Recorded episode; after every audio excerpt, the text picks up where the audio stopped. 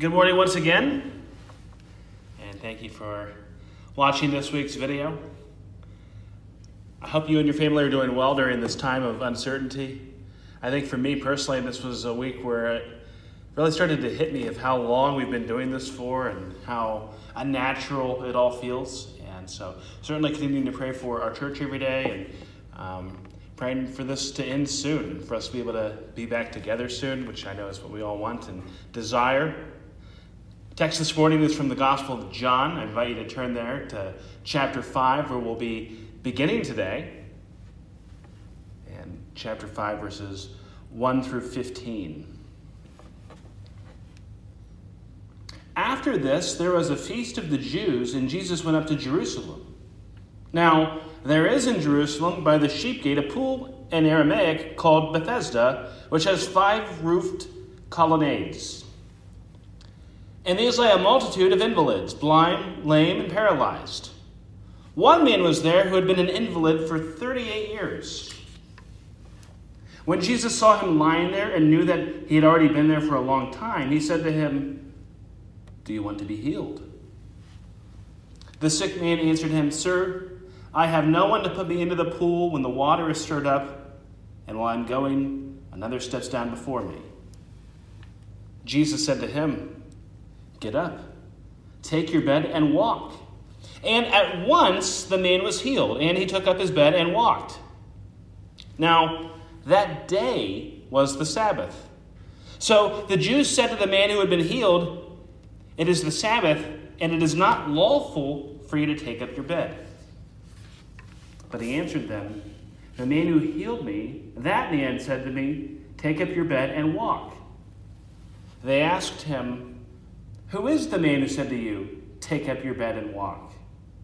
Now, the man who had been healed did not know who it was, for Jesus had withdrawn, as there was a crowd in the place. Afterward, Jesus found him in the temple and said to him, See, you are well. Sin no more, that nothing worse may happen to you. Would you pray with me?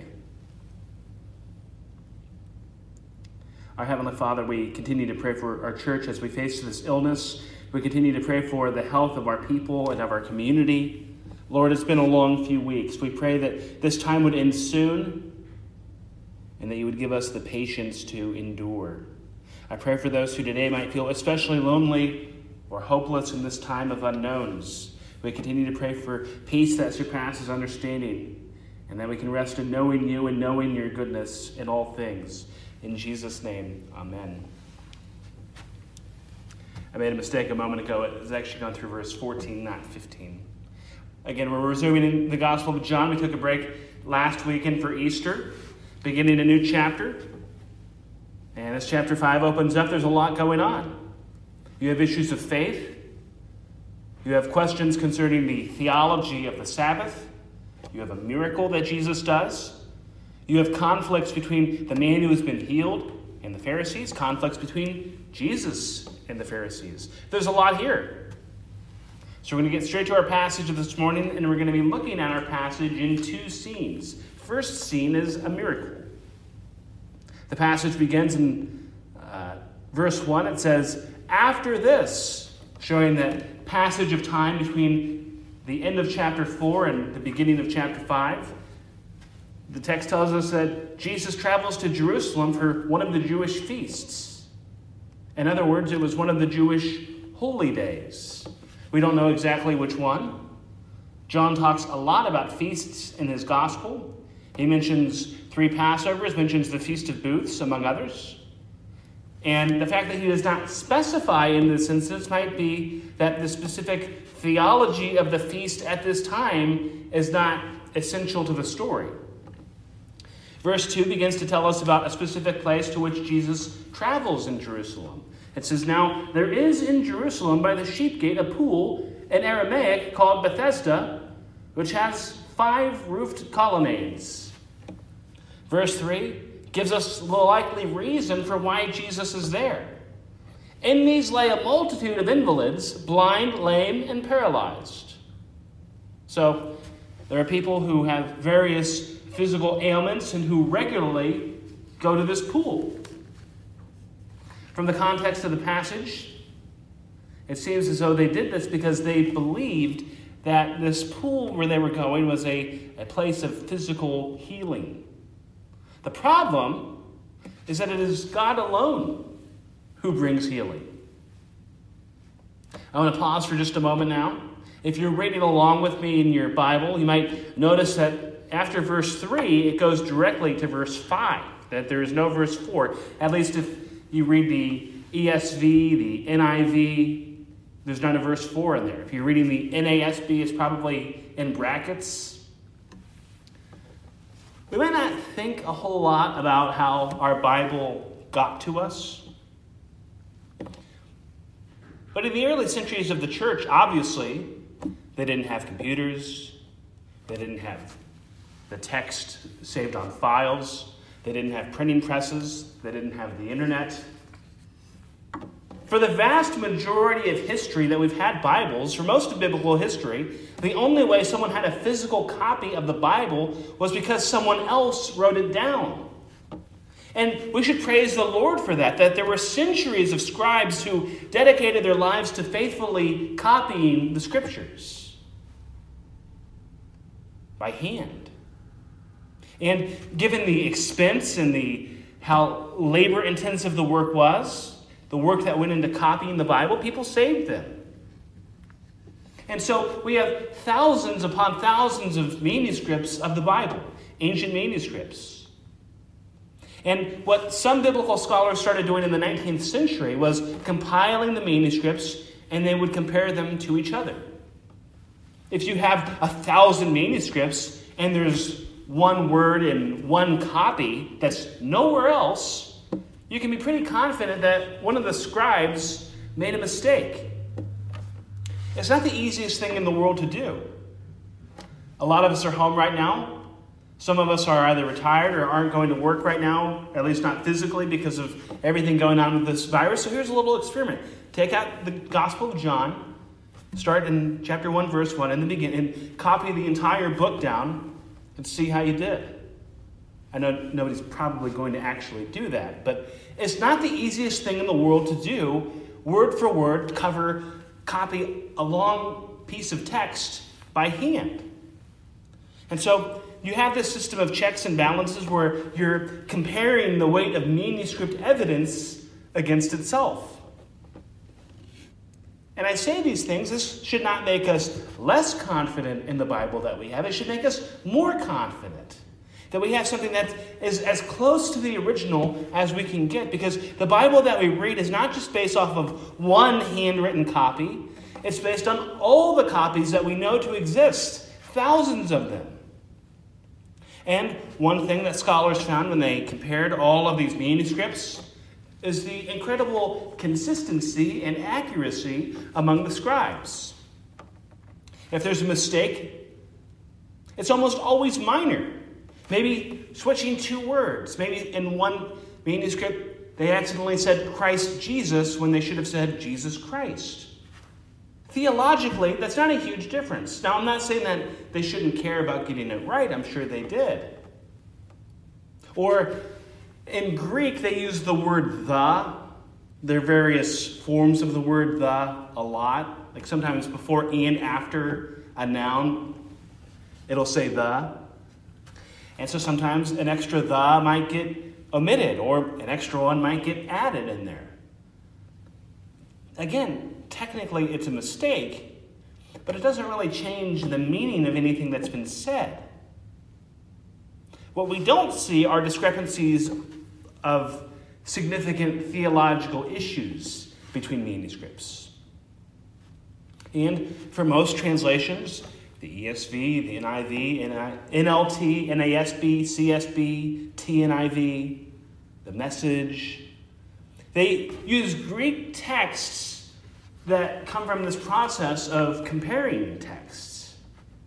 The King James and the New King James hold to a different philosophy, which I can appreciate.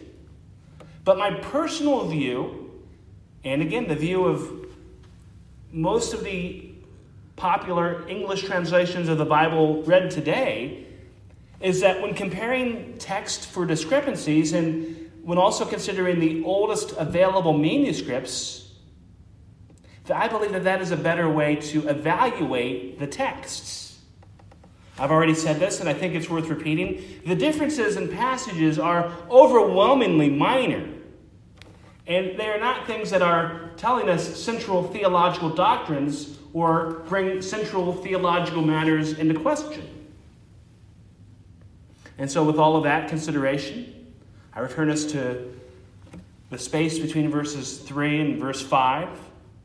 And the reason why most Bible translations do not have a verse 4 is because it is universally absent from the earliest known manuscripts. And part of the reason why I like to comment on these matters is because I know that we are a church that is committed to the Word of God. And I believe that we can thoughtfully understand and appreciate the process through which our Bibles have been preserved. So, that being said, I think it's helpful to look at verse 3 and then continue into verse 5. Verse 3 says, In these lay a multitude of invalids, blind, lame, and paralyzed. One man was there who had been an invalid for 38 years. So, lots of people who suffered from various disabilities would go to this pool. In verse 5, we're introduced to a man who had been an invalid, as the text tells us, for 38 years. Now, think about that for just a moment. 38 years in a time before modern medicine. We don't know all of the ailments that he might have had, but among them, as we will learn in this passage, he was unable to walk. 38 years of suffering. The average life expectancy in this period was only about 35, mind you. Verse 6, he encounters Jesus. When Jesus saw him lying there and knew that he had already been there a long time, he said to him, Do you want to be healed? Jesus sees the man lying in the pool. There are others there. This man does not seek Jesus out, Jesus seeks him out. Why? We're never told. It's the divine initiative, it's providence. The text says that Jesus knew he had been there for a long time, reminding us of the supernatural knowledge that Jesus has as God. And then he asked the man, Do you want to be healed? It's interesting to consider the first two signs, and this isn't specifically called a sign, but we've studied two signs that Jesus has performed to this point in this gospel. When he turns water into wine, his mother comes to him in need. In the last passage, it was a Roman official who came to Jesus and asked him to intervene for his son who was dying. But in this event, the man does not come to Jesus, it is Jesus who goes to him. That's one of several reasons why this event is significant in this gospel and is making a theological point. God heals whom he will. And it is not always because of the great faith that a person has. Every day there are people God heals. God blesses in a multitude of different ways. That they didn't ask for it. They aren't looking to God. They aren't honoring God. It's simply because of God's own goodness and grace and providence. Verse 7 the man responds. The sick man answered him, Sir, I have no one to put me into the pool when the water is stirred up. And while I am going, another steps down before me. This guy thinks that being at this pool is his hope for healing. He's superstitious. It's not the pool that heals, it's not being the first one in the pool that brings healing. It's ironic that he looks to the water as if it's some mystical force of healing when he's in the presence of the Lord Jesus. They're in Jerusalem, the holy city. They're near the temple, the sacred site which represents the presence of God on earth. And he's focused on being the first one into the pool. Certainly, the point isn't to fault the man that he has a desire to be healed. Anyone would have that. But he's looking in the wrong place. It's a point I made a few weeks ago, a couple weeks ago, but our society and our world are drawn to people who claim to be faith healers. We're drawn to superstition. In the early days of the coronavirus epidemic, disgraced televangelist Jim Bakker was selling a silver substance which he claimed could cure a person of the virus. Peter Popoff, who was another disgraced televangelist in the 1980s, on his website, you can find he sells what he calls miracle spring water. I'm sorry, he, I think he does technically give it away. But he claims that it's miraculous water. There are people who pray to statues or believe that praying in a specific place will carry higher favor with God. These are not Christian values. Christianity is not a faith of superstition, it's a faith that's rooted in the Almighty God of creation that God knows all, He is sovereign. And then praying in special ways or special places or with special objects is not the basis by which God suddenly hears us. That's idolatry. But Jesus shows him grace. He shows him grace anyway. Verses 8 and 9. Jesus said to him, Get up, take your bed, and walk. And at once the man was healed, and he took up his bed and walked. As we've seen other times in this gospel, John is very matter of fact in his reporting of Jesus' miracles. Jesus tells him to pick up his bed. I'm sure that the term bed is very generous here. It's not like he has a, a sleep number mattress that he's lugging around with him. It was likely a very thin and dingy mat that he was using. So that's our first scene the miracle which Jesus has performed for this man. It's another display of his power that Jesus is God on earth. But it's also important to this gospel because of what happens in the aftermath of this miracle, which we'll be looking at for the rest of our time today and into next week. Second scene, we see a conflict that arises from the first scene. Continuing, the second part of verse 9 says, Now that day was the Sabbath. That leads us into conflict. The religious figures will disapprove of the timing of this miracle. As soon as this man is healed, he picks up his bed. Religious figures, the Pharisees, are ready to swoop in and bring judgment upon him for violating the Sabbath. Verse 10 says So the Jews said to the man who had been healed, It is the Sabbath, and it is not lawful for you to take up your bed. I think it helps to have a little bit of background on the history of the Sabbath. As most of us know, honoring the Sabbath and keeping it holy is part of the Ten Commandments. Specifically, it's the fourth commandment in Exodus 20. When the command is given in Exodus, the basic for, basis for the command goes back to creation. Exodus 20:11 says, "For in 6 days the Lord made heaven and earth, the sea and all that is in them, and rested on the seventh day. Therefore the Lord blessed the Sabbath day and made it holy." The Sabbath is important. Throughout much of Israel's history, they had not taken the Sabbath seriously. And the prophets, their failure to keep the Sabbath is pointed to as a symptom of their sin and their lack of devotion to God. For instance, in Ezekiel chapter 20, verses 10 through 26, Israel's profaning of the Sabbath is looked at as a direct cause of their downfall. In Amos chapter 8, verse 5, the Israelites are judged for their half hearted Sabbath observance and their regular desire to have the Sabbath conclude so that they can get back to pursuing their own ends and their own goals and their own wants and desires. And we see a similar idea at the beginning of the book of Isaiah. The Israelites are half hearted in their pursuit of God. And their Sabbath observance is mentioned in chapter 1, verse 13. Bring no more vain offerings. Incense is an abomination to me. New moon and Sabbath and the calling of convocations. I cannot endure iniquity and solemn assembly. Half heartedly going through the motions is looked upon as being vain. God wants true and genuine worship.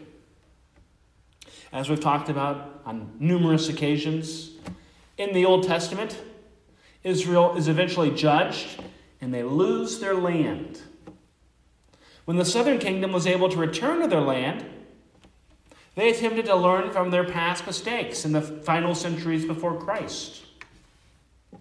But here's something you might not have known or maybe not thought about before.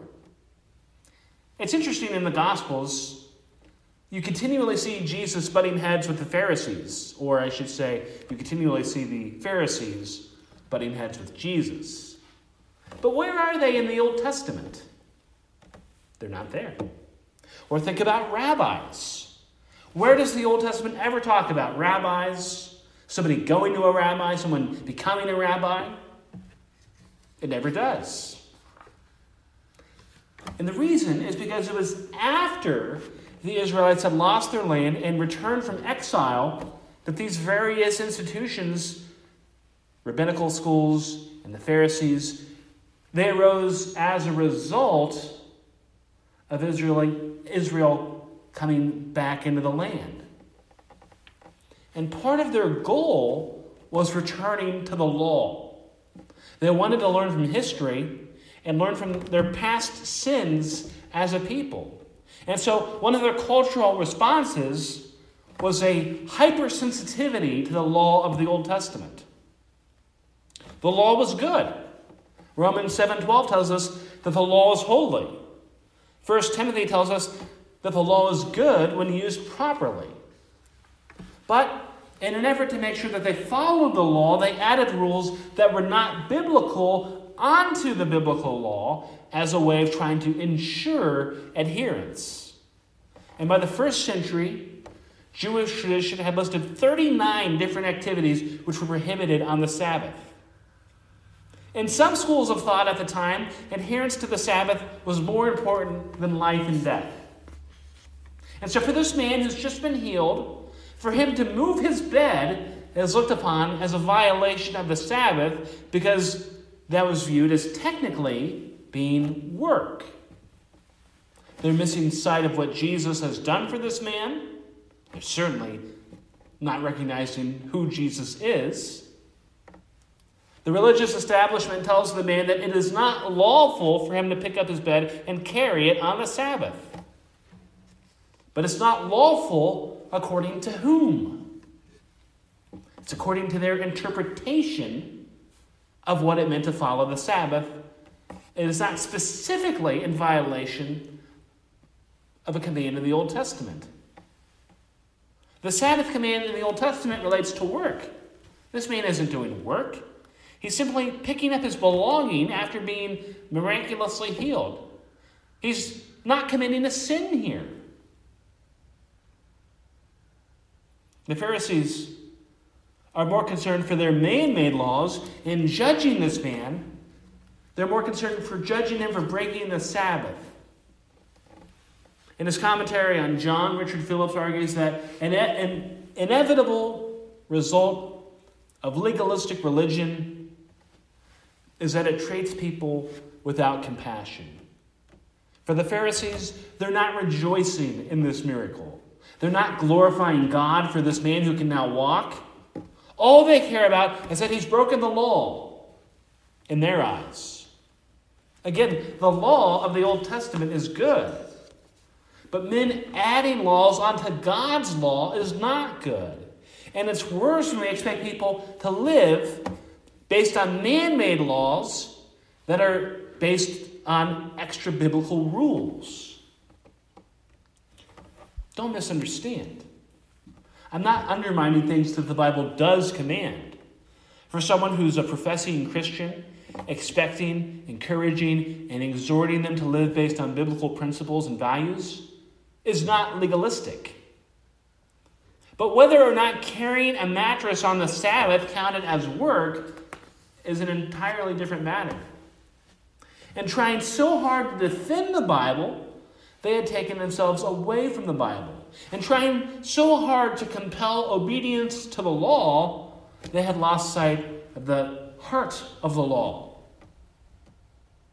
In another Sabbath controversy in which Jesus finds himself in the Gospel of Mark, Jesus tells the Pharisees in Mark 2:27, "The Sabbath was not made for I'm sorry, the Sabbath was made for man, not man for the Sabbath. And the point was that God has given us the Sabbath as a blessing and a way to have one day in seven that is totally devoted to Him, devoted to the worship of Him, devoted to rest, and that is separate, separate and set apart. It's very easy to just make rules. It's easy to give people lists of things to do and not do. It's easy to take something good and add so many rules that you begin to make it almost absurd. I think about some of these laws in different states right now with coronavirus. I think social distancing has made an impact and that it's a good thing. But when you hear stories about people at a church being fined for being inside their own cars in a parking lot, that's really starting to get aside from the heart of why these policies are temporarily in place. Or there was a story of a man in Michigan who tried to buy a car seat and it wasn't allowed because they're trying to limit non essential purchases. The absurdity that we can take things to. Again, it's really easy to just add more and more rules of things that people can't do or have to do. You can follow all of the extra rules to the Sabbath and have no more love for God. As we continue to study this chapter in the coming weeks, Jesus will go on to expose the Pharisees that they claim to be experts in the law, yet they miss the true heart and purpose of the scriptures concerning what they're truly about and what they truly point to, namely Jesus. And the prophets, Israel's failure to keep the Sabbath was a source of divine judgment. They responded by going too far the other way and thinking that their justification was in observance and obedience to the law. But to again remind us of a passage I quoted a few moments ago from the book of Isaiah that God does not desire vain offerings. And that just because you're following the rules outwardly, but if you're inwardly cold and distant from God, that your outward actions are meaningless. And that's the great mistake of legalism. And for the Pharisees, they lost sight of the greater commandments of the Bible, namely, loving God and loving people. And when the Lord healed this man, they didn't and couldn't truly appreciate that. So you have the Pharisees and the man who's just been healed. In verse 11, he responds, But he answered them, The man who healed me, this man said to me, Take up your bed and walk. He simply refers to Jesus as the man who healed me. Likely he doesn't know his name. He also deflects attention from himself to Jesus. This could be interpreted as the man is blaming Jesus for a supposed violation of the Sabbath, since it was Jesus who told him to pick up his bed.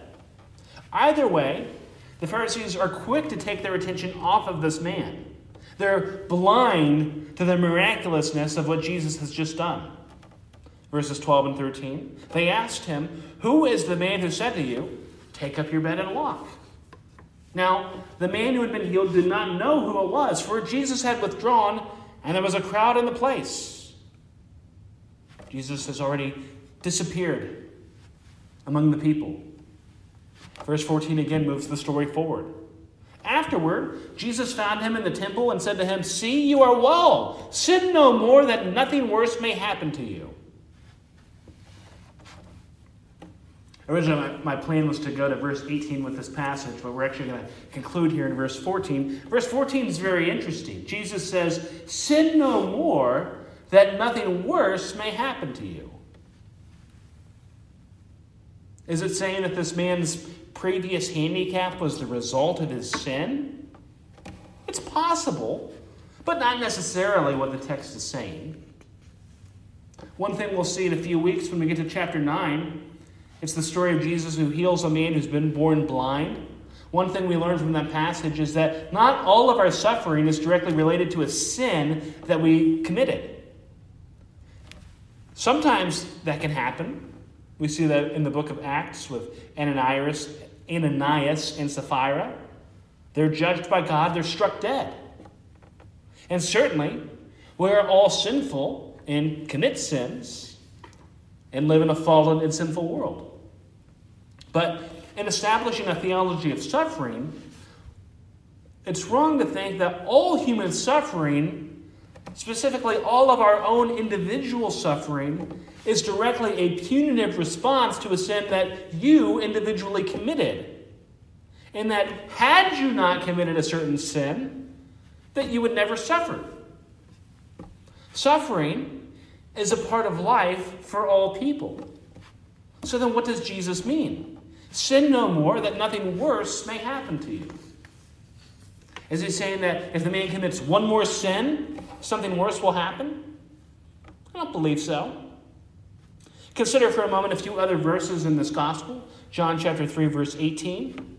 Whoever, Jesus is speaking, and he says, Whoever believes in him is not condemned, but whoever does not believe is condemned already, because he has not believed in the name of the only Son of God.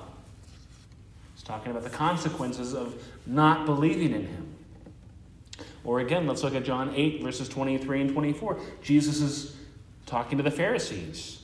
He says, You are from below, I am from above. You are of this world, I am not of this world. I told you that you would die in your sins, for unless you believe that I am He, you will die in your sins. Unless you believe that I am He, you will die in your sins. Unless you believe in Jesus as the Savior of the world, you will die in your sins. Jesus is talking about people having faith in who He is and the eternal consequences of rejecting Him. And so I return to our passage. Sin no more, that nothing worse may happen to you. What's the worst sin we can commit? Not believing and trusting in Jesus as the Son of God, rejecting the way, the truth, and the life. And where he talks of sinning no more that, so that nothing worse may happen, he's talking about something far worse than being paralyzed for 38 years. He's talking about spending all of eternity facing the wrath and judgment of God for not believing in the Son of God. This passage tells us about superstitions. People who go to the pool in Jerusalem in the hopes that the water will heal them. Superstitious practices are not our hope. This passage tells us about legalism, the Pharisees adding rules on top of rules, adding rules to hope that that is our justification. Following rules is not our hope. Our hope is in following Jesus, who calls us to sin no more.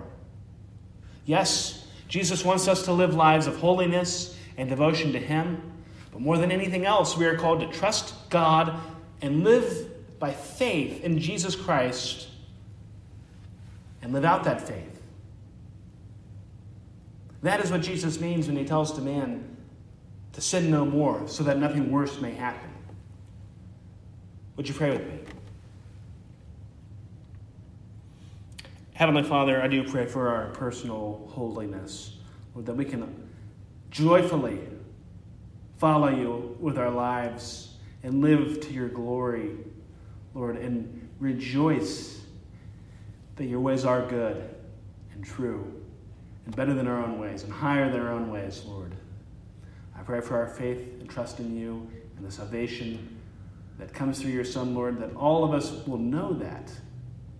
Lord, I praise you for the gift of eternal life that you give to us as sinful people in your world. Lord, I pray for us this week as we continue to have to adjust to new ways of life, Lord. And I pray that, again, we are able to be together very soon. In Jesus' name, amen.